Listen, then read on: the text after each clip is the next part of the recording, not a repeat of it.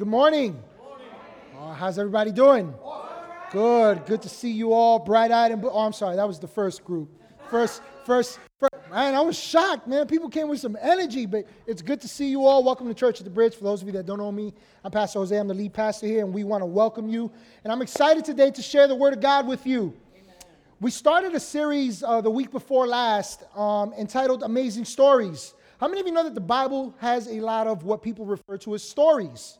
Stories. But the thing about it is that these stories are different because one, these stories are factual, but also these stories don't just tell us a story about people that we're reading about. It's our story. It's our story. And so I want you real quick to uh, turn with me to the book of Hebrews, chapter 11, verses 30 through 40. You can use your Bible if you don't have it, or if you just want to follow us on the screen, you can do that as well. While you're doing that, I just want to reemphasize a, a point that I was making during the first week of this series that stories are powerful. Stories have a way of conveying information and passing on uh, valuable information that's a resource to us.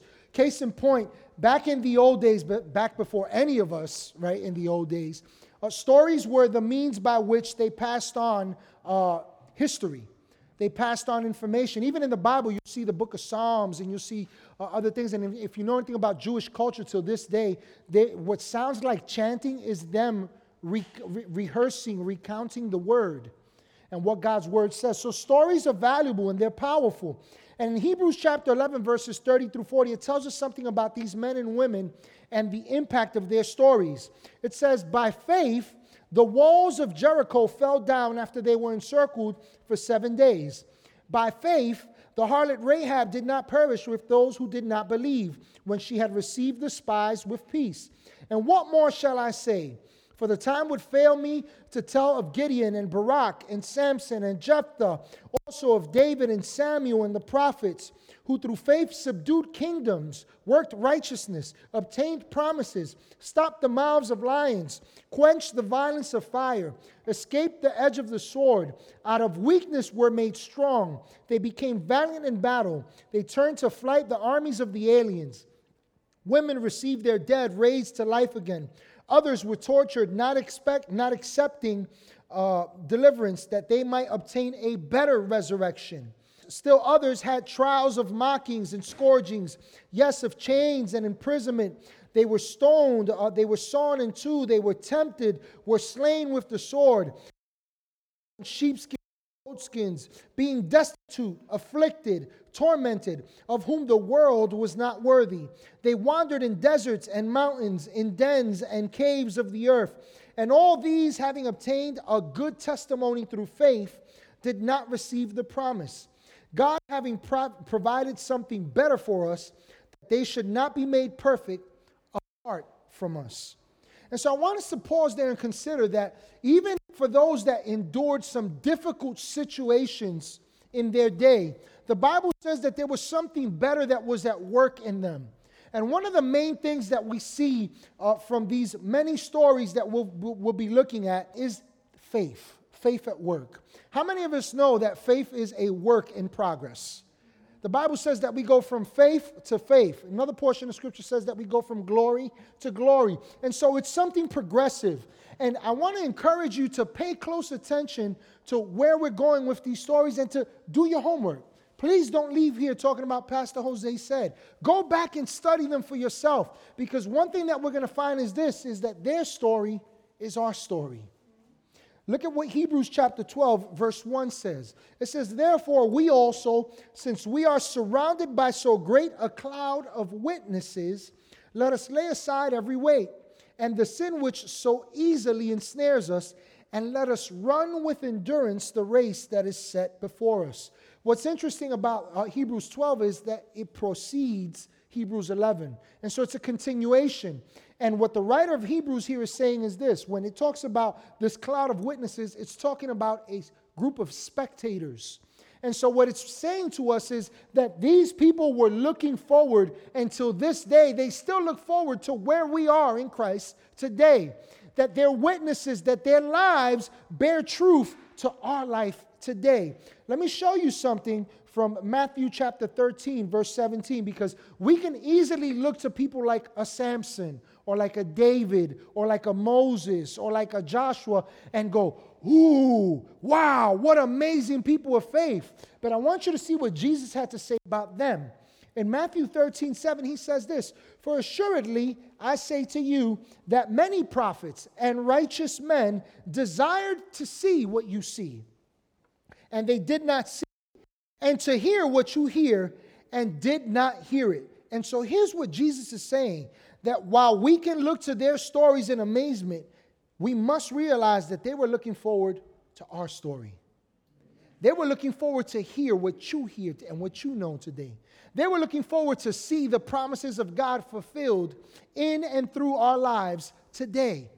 They're looking forward to it. And so while we look to their stories in amazement, they look forward to our stories in amazement.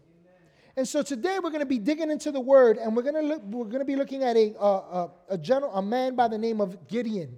And so today, while uh, we're looking at the life of Gideon, uh, we're going to realize that Gideon encountered a lot of problems. Gideon had some major challenges. Gideon also had some major insecurities. Um, and so, though he was an Israelite, his household was a reflection of the state of all Israel. They were in a bad situation. Gideon, while being a child of God, a part of the people of Israel, was a pagan. The Bible tells us that his father was in his household that they worshiped a god that was referred to as Baal. And so all Israel at this point where we're going to pick up in the story is enslaved. They're under the rule of a people called the Midianites. They're impoverished, they're in dire straits, and, and, and, and where we're going to find them is that they lack a trust in God. And what's interesting as we start here today is that while Gideon was in the same predicament as them, Hebrews chapter 11 tells us that he was a man whose faith we should pay attention to. And so turn with me in your Bibles to the book of Judges, chapter 6. Judges, chapter 6. Judges, chap- chapter 6. And we're going to see uh, from the life of Gideon that what seems to contradict what we believe to be faith actually speaks to us about what faith is. And so in Judges chapter 6, we're going to pick up in verse 2. It says, And the hand of Midian prevailed against Israel, because the Midianites, the children of Israel, made for themselves the dens, the caves, and the strongholds which are in the mountains. By the way, just an FYI, so you can get a, a clearer picture of this, when the Bible talks about dens, it's talking about holes in the ground. And so they don't even have their own land. They're up in mountains somewhere hiding. Verse 3 says, So it was whenever Israel had sown, uh, the Midianites would come up. Also, the Amalekites and the people of the east would come up against them.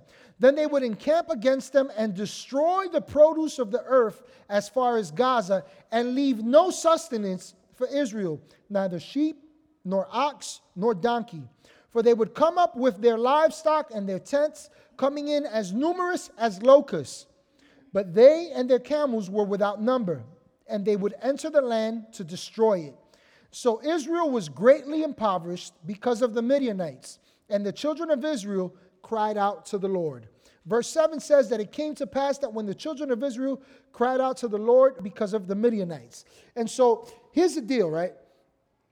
While this refers to the people of Israel, it's important for us to understand that it's also talking about the state that Gideon found himself in. He's in the same predicament. Very important. And I want to encourage you to not disassociate yourself from this story and simply look at it as a good Bible story. I want you to see that what Gideon went through sometimes is our story, but his victory is also our story. Anybody in need of some victory? What you might not know is that it's already yours.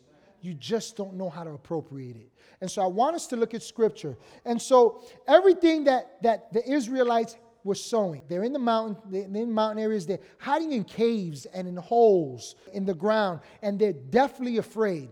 And so the Bible tells us that they, they anything that they would sow to grow a crop so that they could reap a harvest, so that they could have some sustenance to eat, that the moment it sprang up, guess who else sprang up? Their enemies.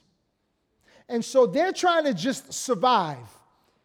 And in the midst of every, their crop growing up, their enemies show up and they show up with their tents and they show up with their livestock and they show up with their armies and they would come as thick as locusts. Now, I've never seen locusts per se in, in, in, uh, in flying in a bunch, but from what I've seen in movies and what I've read and research, when locusts come, it's like the lights go out. They come so thick, and everything that they touch, they completely destroy. They leave it destroyed. Maybe you might feel that way. Well, I got a word from God for you. The Bible says that He restores what the locust has eaten in your life. That's good news. Whatever loss you've suffered, whatever challenges you've endured, I want you to know that there is a comeback for you because Christ is your Lord, because He lives in you, because God has great plans for you and I. Can I get an amen on that? Amen. All right, okay, good. I'm glad you agree with that. And so God sends them a prophet. And this prophet comes and he tells them, he reminds them that God brought them out of Egypt. That God's saying, Have you forgotten that I'm the God who brought you out of Egypt? He reminds them that uh, he gave them a land of promise. That promise hadn't changed. But he also tells them why they were in the predicament they were in. It was because they weren't listening to the Lord, they were stubborn. They were seeking after their own circumstances, their own situations. You know, if you think about the people of Israel, they were always looking backwards. They had just been delivered from the people of, of, of, of, Egypt. This deliverer Moses shows up. They're delivered from Egypt. And while they're moving forward, and they the first chance that they got that they found any resistance, they would look back and go, Oh man, if we could just go back to Egypt, we had meat. And if we could just be honest here, we can do that sometimes too if we're not careful. We're looking forward, and yet somehow we're looking backwards. That's not a place to go. You know, this isn't even part of my notes, but I remember a time many years ago where I worked with, I managed programs all throughout New York City and even had offices here up in Beacon. And a lot of the work that I did was working with men and women that had been formerly incarcerated and also working with their families and their children to assist in that transition process.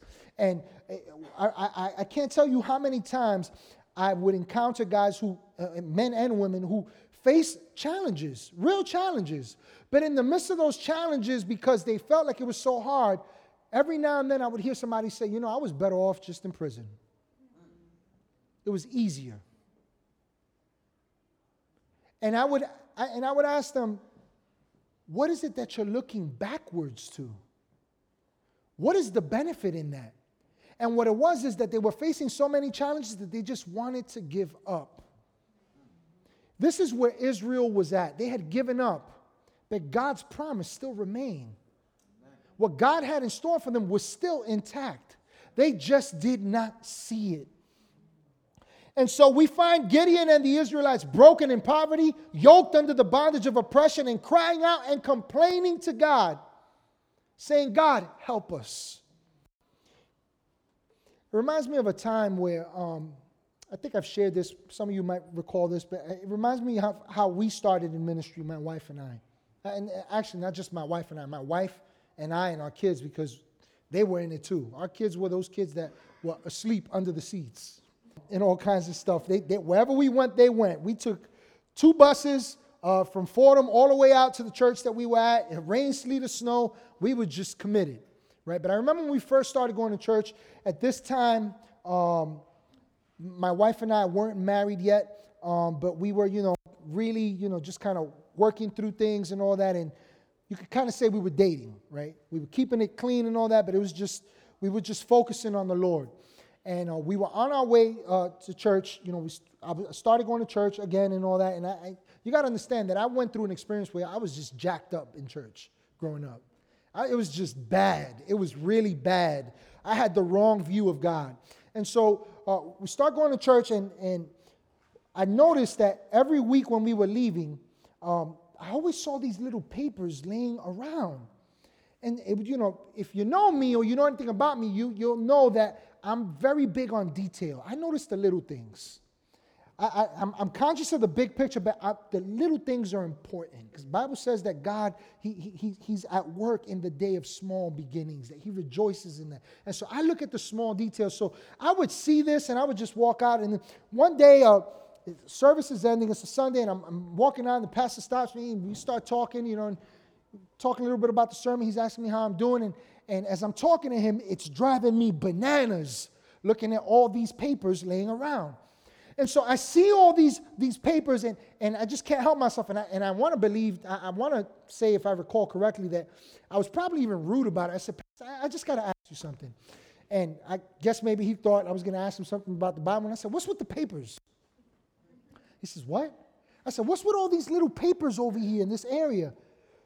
And with it was complete love what he was saying to me. There was, he wasn't being condescending, he wasn't being a smart aleck, but he says to me, you know, Jose, if you're the only one that noticed it, maybe it's because you're the one who's supposed to do something about it. And that impacted me in such a way. I didn't take it the wrong way. And without saying another word to him, we finished our conversation, and my wife thought we were, and I said, just wait up. And I literally went, and what's interesting is no, everybody else was oblivious. I'm kind of like inching around people and picking up papers right? And the trail went to the bathroom. I don't know what they were doing, but maybe it was a little kid, I don't know, whatever. But anyway, I picked up all these papers, and every week, week in, week out, we were the first ones there and we were the last ones to leave. We were the first ones in and the last ones out. The beginning of our ministry started with cleaning toilets. See, when people think about ministry, when t- people think about uh, uh, where God is taking you, they think about the big stage. They think about, oh, God's going to use me in this amazing way, and God's going to do this, and I'm going to do that. And yes, you're right. But just understand that it starts small. You got to be faithful where you're at. And that's how we started. And so, and so here's, here's, here's why I'm sharing this with you because this is exactly Gideon's predicament. He's complaining to God. I was complaining. And it was driving me nuts. And, you know, thank God I'm not one of those people that the smallest thing in the church offends you and you're ready to go. It was just driving me crazy. And so I was complaining in my own head, my own self talk. And this is where Gideon and the Israelites are. They're complaining, but what they're not realizing is that the solution is right in your hand. See, if you're taking notes, here's what I want you to center your thoughts around going forward that the solution to your problem lies within you. It's within you. The Bible says that He's giving you His word, and by His word, He's thoroughly equipped you for every good work. The Bible says that He's predestinated you unto good works. The Bible says that He's giving you everything that pertains to life and godliness.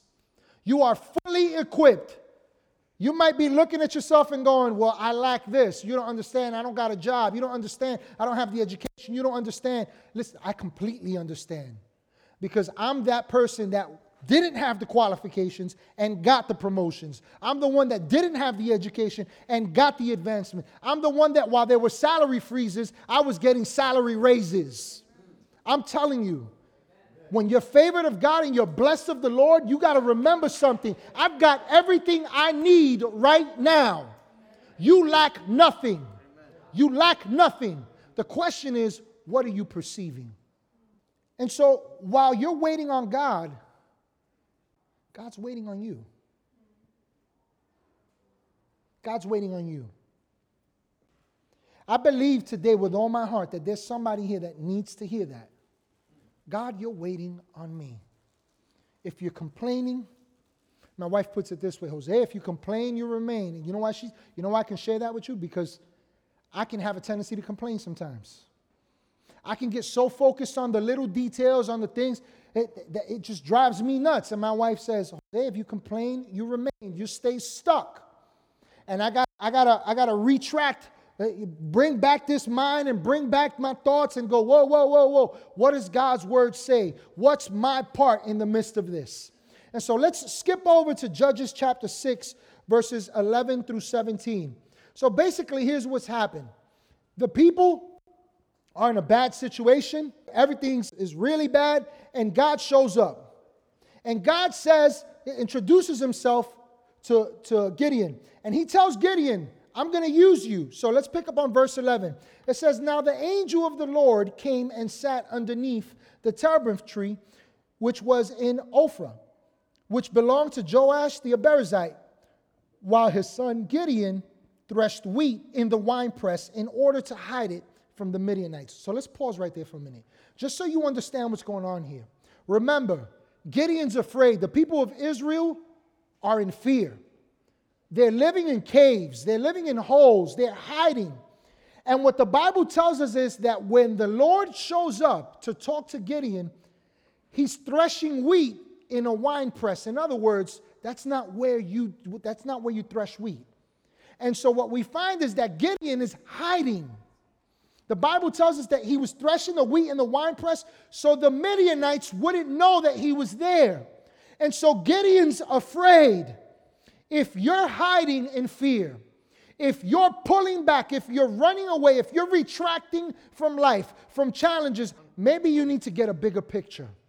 Because last time I checked, the Bible says that he is greater in you. And so, whatever challenges might you might face, whatever things might come your way, whatever circumstances might seem like you just can't get through them, I want you to understand. I want us to see from Scripture that you, you can make it. You're gonna make it. We got to get a different perspective. I'm literally jumping into another sermon series that I'm working on by making this statement. But here's the point your perception becomes your experience. How you see it becomes what you experience. Isn't it interesting that two people can go into the same circumstance and have different experiences? Completely different experiences. Both, both people show up to the job. Maybe I'm speaking to you. You show up to the job, and, and, and one person says, Man, I had a great day. And the other one goes, Oh, man, it sucked. And they were both working together. Why? Perspective. And see, the information we draw from determines our perspective. It determines how we see things. If you've got people yapping in your ear, if you're consulting people who you think are in the know, then you might want to you might want to consider this that if your experience is negative, it's because you've taken on something that possibly isn't true. Get to fact finding. Go to the source. Go talk to the people that you need to talk to. Find out the truth. Go to the Lord. Get some perspective, some proper perspective. And so uh, the Lord introduces himself to him, and the angel of the Lord appeared to him and said to him, The Lord is with you, mighty warrior. Now, pause right there. What kind of introduction is that? We don't see the Lord saying, Hi, I'm the Lord. Watch the introduction of God. The Lord is with you, mighty warrior. That's how God addresses um, Gideon here. And watch Gideon's response. Verse 13, he says, Oh, my Lord, if the Lord is with us, now stop right there. God is speaking to him, and here's his response If the Lord is with us.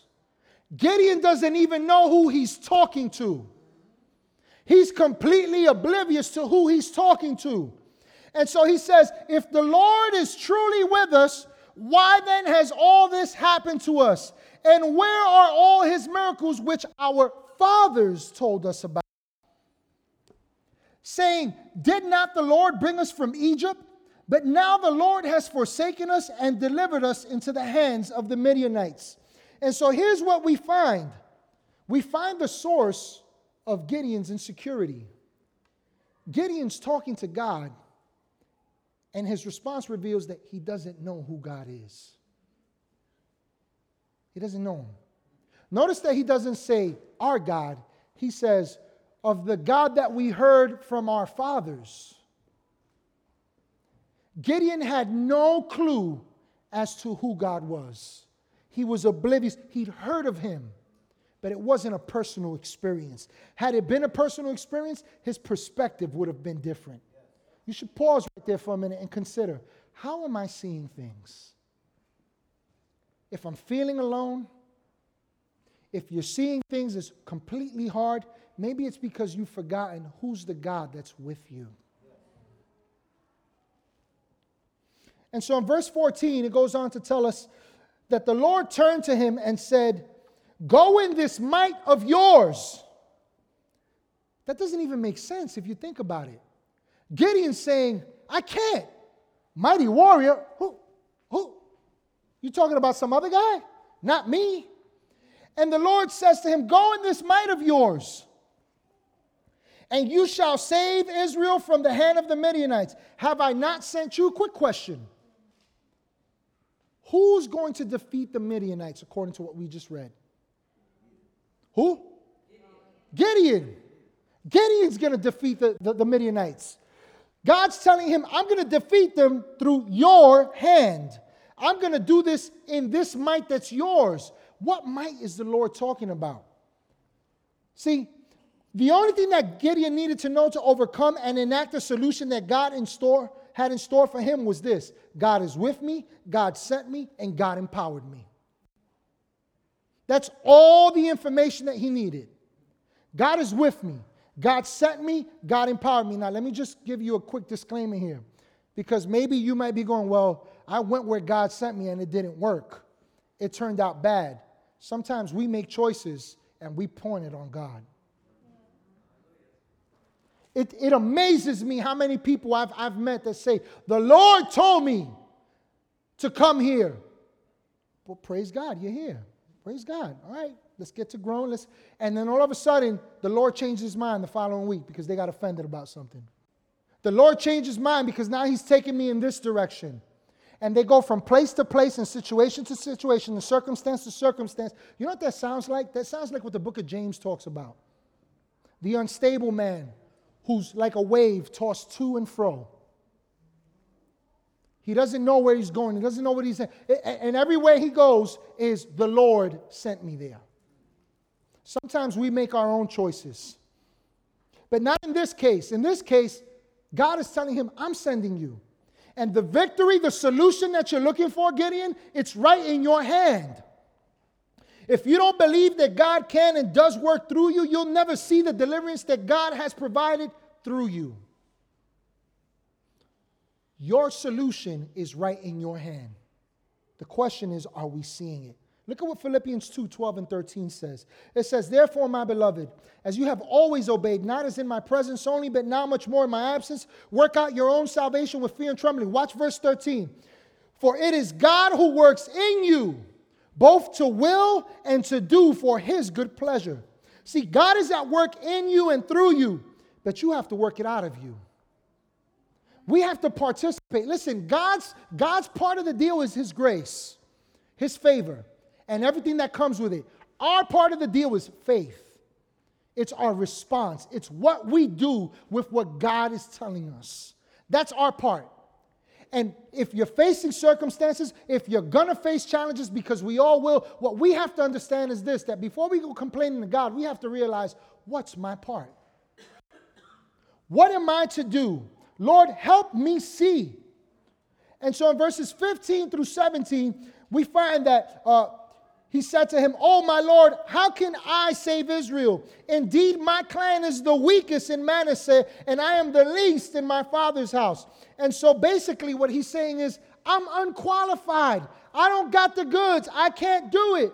And the Lord says to him, Surely I will be with you. Listen to this. And you shall defeat the Midianites, watch this, as one man. So, question where does Gideon factor into this story at that point? You know what the Lord is saying to him? He's saying to him, Gideon, when you go, it's like I'm going. We're one. You're waiting for God to show up, and God's waiting for you to show up. The solutions that we seek are right in our hand. Right in our hand. God's given us His word.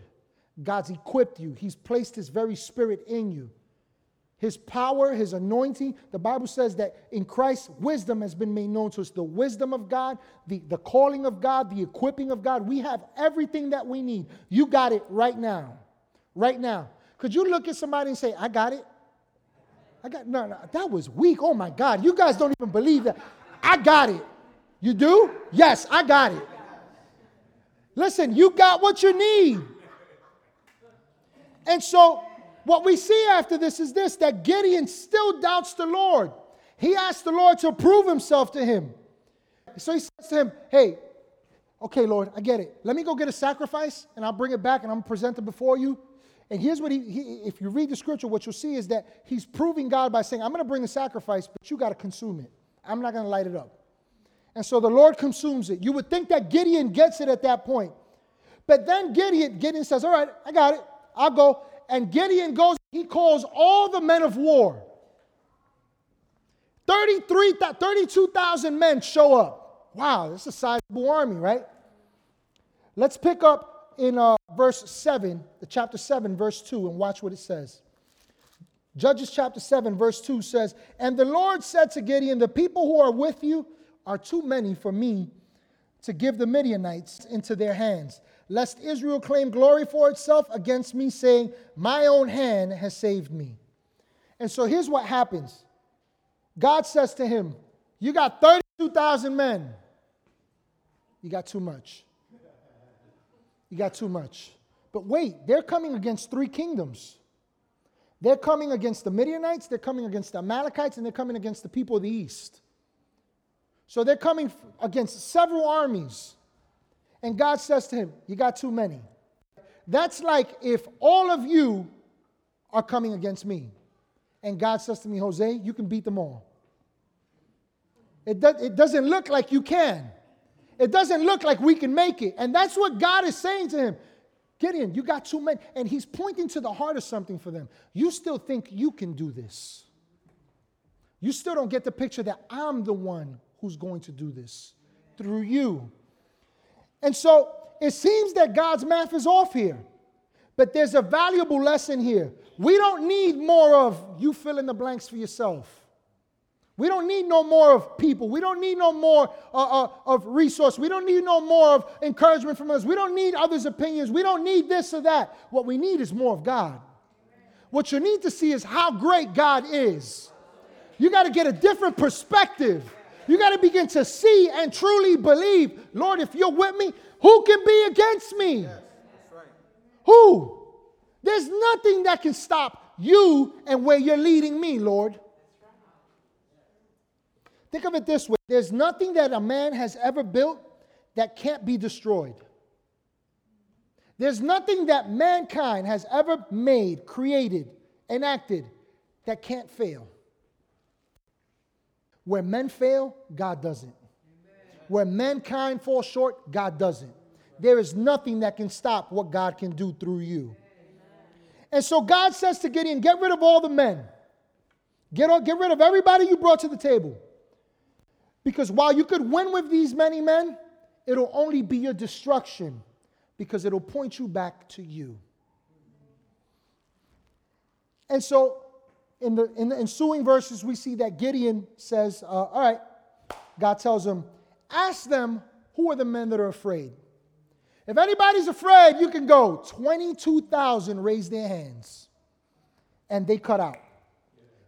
He's left with 10,000. You would think, all right, 10,000, we can still do something. Each one, you, your responsibility, you got to take five guys down. That's 50,000 we can beat. We can beat these armies. And God says to him, You still got too many people. Still got too many people. And so the Lord says to him, Take the men and take them to drink water. And those that get on their knees and drink from the water, get rid of them. And he says, Those that bend over and lap from the water with their hand, keep them. And so when he does that, 9,700 men are disqualified.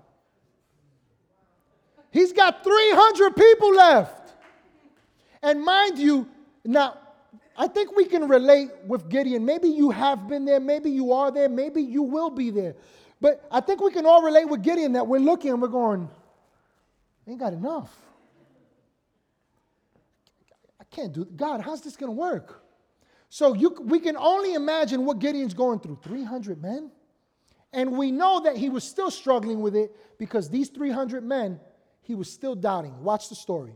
He's got 300 men. And here's what I love about these guys. Let's go to verse 8 in chapter 7. It says So the people took provisions and their trumpets in their hands, and he sent away all the rest of Israel, every man to his tent, and retained those 300 men. Now the camp of Midian was below him in the valley. So that word provisions there in the Hebrew speaks of food. I'm thinking it's talking about weapons, it's talking about food. And so I want you to envision this I'm your general, and we're going to war.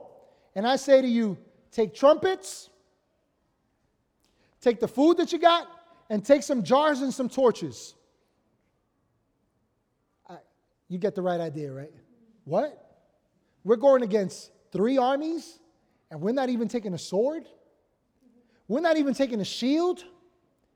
We're not even taking some slingshots or whatever. It doesn't make sense. But these guys took just their food, their trumpets, and what Gideon had told them. You know why? Because they trusted and had a word from the Lord. All you need is to know that God said. And if God said, you stick with it. You think they didn't see the armies? You think they weren't aware that the entire valley was, was, was overshadowed like locusts with all their enemies? You think they didn't see that? You think that they didn't feel the ground tremble under them as these armies marched towards them? They were amongst those 32,000 men. But these guys were smart enough and brave enough to know if I'm going to drink water, I'm not going to get on my knees. Because if I do, then I give my, my enemy an open door to access me. No, I'm just going to lap water because I'm ready. And guess what they were ready with? Trumpets. Doesn't even make sense. Trumpets. The trumpets that the Bible's referring to are what is known as shofars. And that shofar according to the book of Numbers and other areas in the, in the, Old Testament, what you'll see is that when they blew the shofar, it was a call for war, but here's what it also did it reminded God that they were his people. And so these guys knew all we got to do is worship. All we got to do is lift uh, everything that God has given us and just praise him because we know he's more than enough. And so in verses 10 through 12, and we're not going to read them, we find that Gideon's still afraid. He's still afraid. And God says to him, Well, Gideon, if you still doubt, go down to the camp of your enemies. Go down there and just listen to what they're saying. And so let's pick up in verses 13 and 14. It says that when Gideon had come, there was a man telling a dream. There was a man telling a dream to his companion. And he said, I've had a dream. To my surprise, a loaf of barley bread tumbled into the camp of Midian. It came to a tent and struck it so that it fell and overturned, and the tent collapsed. Listen to what Gideon hears. Then his companion answered and said, This is nothing else, watch this, but the sword of Gideon, the son of Joash, a man of Israel listen, into his hand, God has delivered Midian and the whole camp. Gideon finally gets a glimpse of what God's been telling him all along. Gideon, you're complaining to me. And Gideon, my response to you is look at what I've placed in your hand.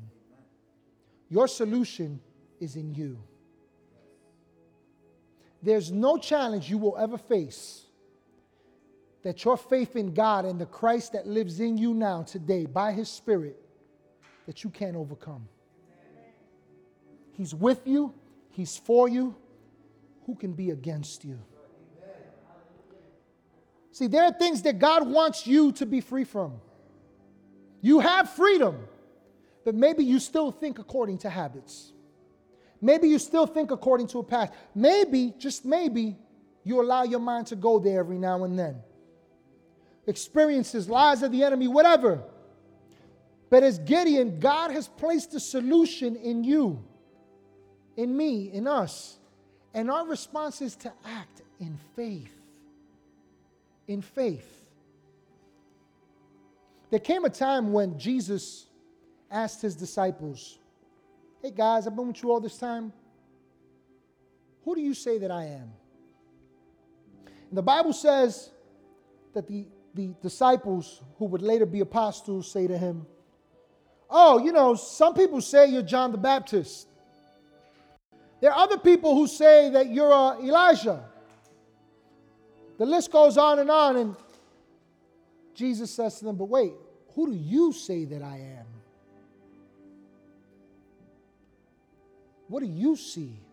Who am I to you? And Peter responds and says, You're the Christ, the Son of God, the Messiah, the promised one. In Matthew chapter 16, 19, as we close here, it records part of Jesus' response. Prior to it says to Peter, Blessed are you, Simon Bar Jonah, for man has not revealed this to you, but God. And in verse 19 of chapter 16 of the book of Matthew, Jesus says, And I give to you the keys of the kingdom of heaven. And whatever you bind on earth will be bound in heaven. And whatever you loose on earth will be loosed in heaven. Catch what Jesus is saying to Peter. Catch what Jesus is saying to us. I've given you the keys. Now, if I give you the keys to my car, guess what that means? Literally, you can open my car. Not only can you open my car, you can drive my car. Not only can you drive my car, but you can go wherever you want to go with my car because I've given you the keys. So now let's just magnify this picture a little bit further. Jesus says, I've given you the kingdom, the keys to the kingdom. He's not talking about an earthly kingdom. He's saying, I've given you access to all that is already done in heaven. And so if God says, That's my child, guess what? You have that authority. And because you have that authority, not only are you his child, but you can go where heaven declares you can go. There's nothing that can stop you when you get a word from God. And so here's how you bring heaven to earth. Lord, your word tells me so. And Lord, because you said that I can go against these three armies, against these challenges, against whatever I'm facing, Father, I'm going.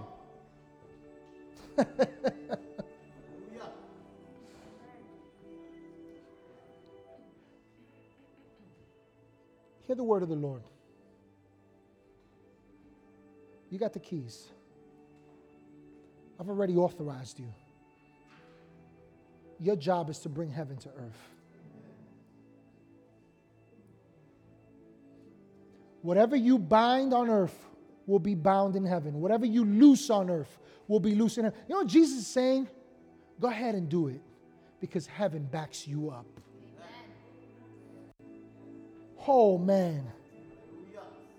I was having a conversation with someone earlier, and I was just saying to him, the very things that you desire for your son, call those things that be not as though they are. Pastor, but, but I am. And I said, Great. But where do you see your son as a man of God? How do you see him as a part of the body of Christ? And he looks at me and I said, Call those things that be not as though they are. Heaven backs you up. You're looking at your children. You're looking at your finances. You're looking at your job. You're looking at your circumstances. And here's what I encourage you today with your solution is in your hand. Why not bring heaven into it? Declare what heaven declares about your circumstances. Don't let excuses get in your way like they did for Gideon. Get a revelation that your solution is in your hand, that it's by your hand that you will overcome your Midianites. God wants to do it through you. The question is will you take the first step?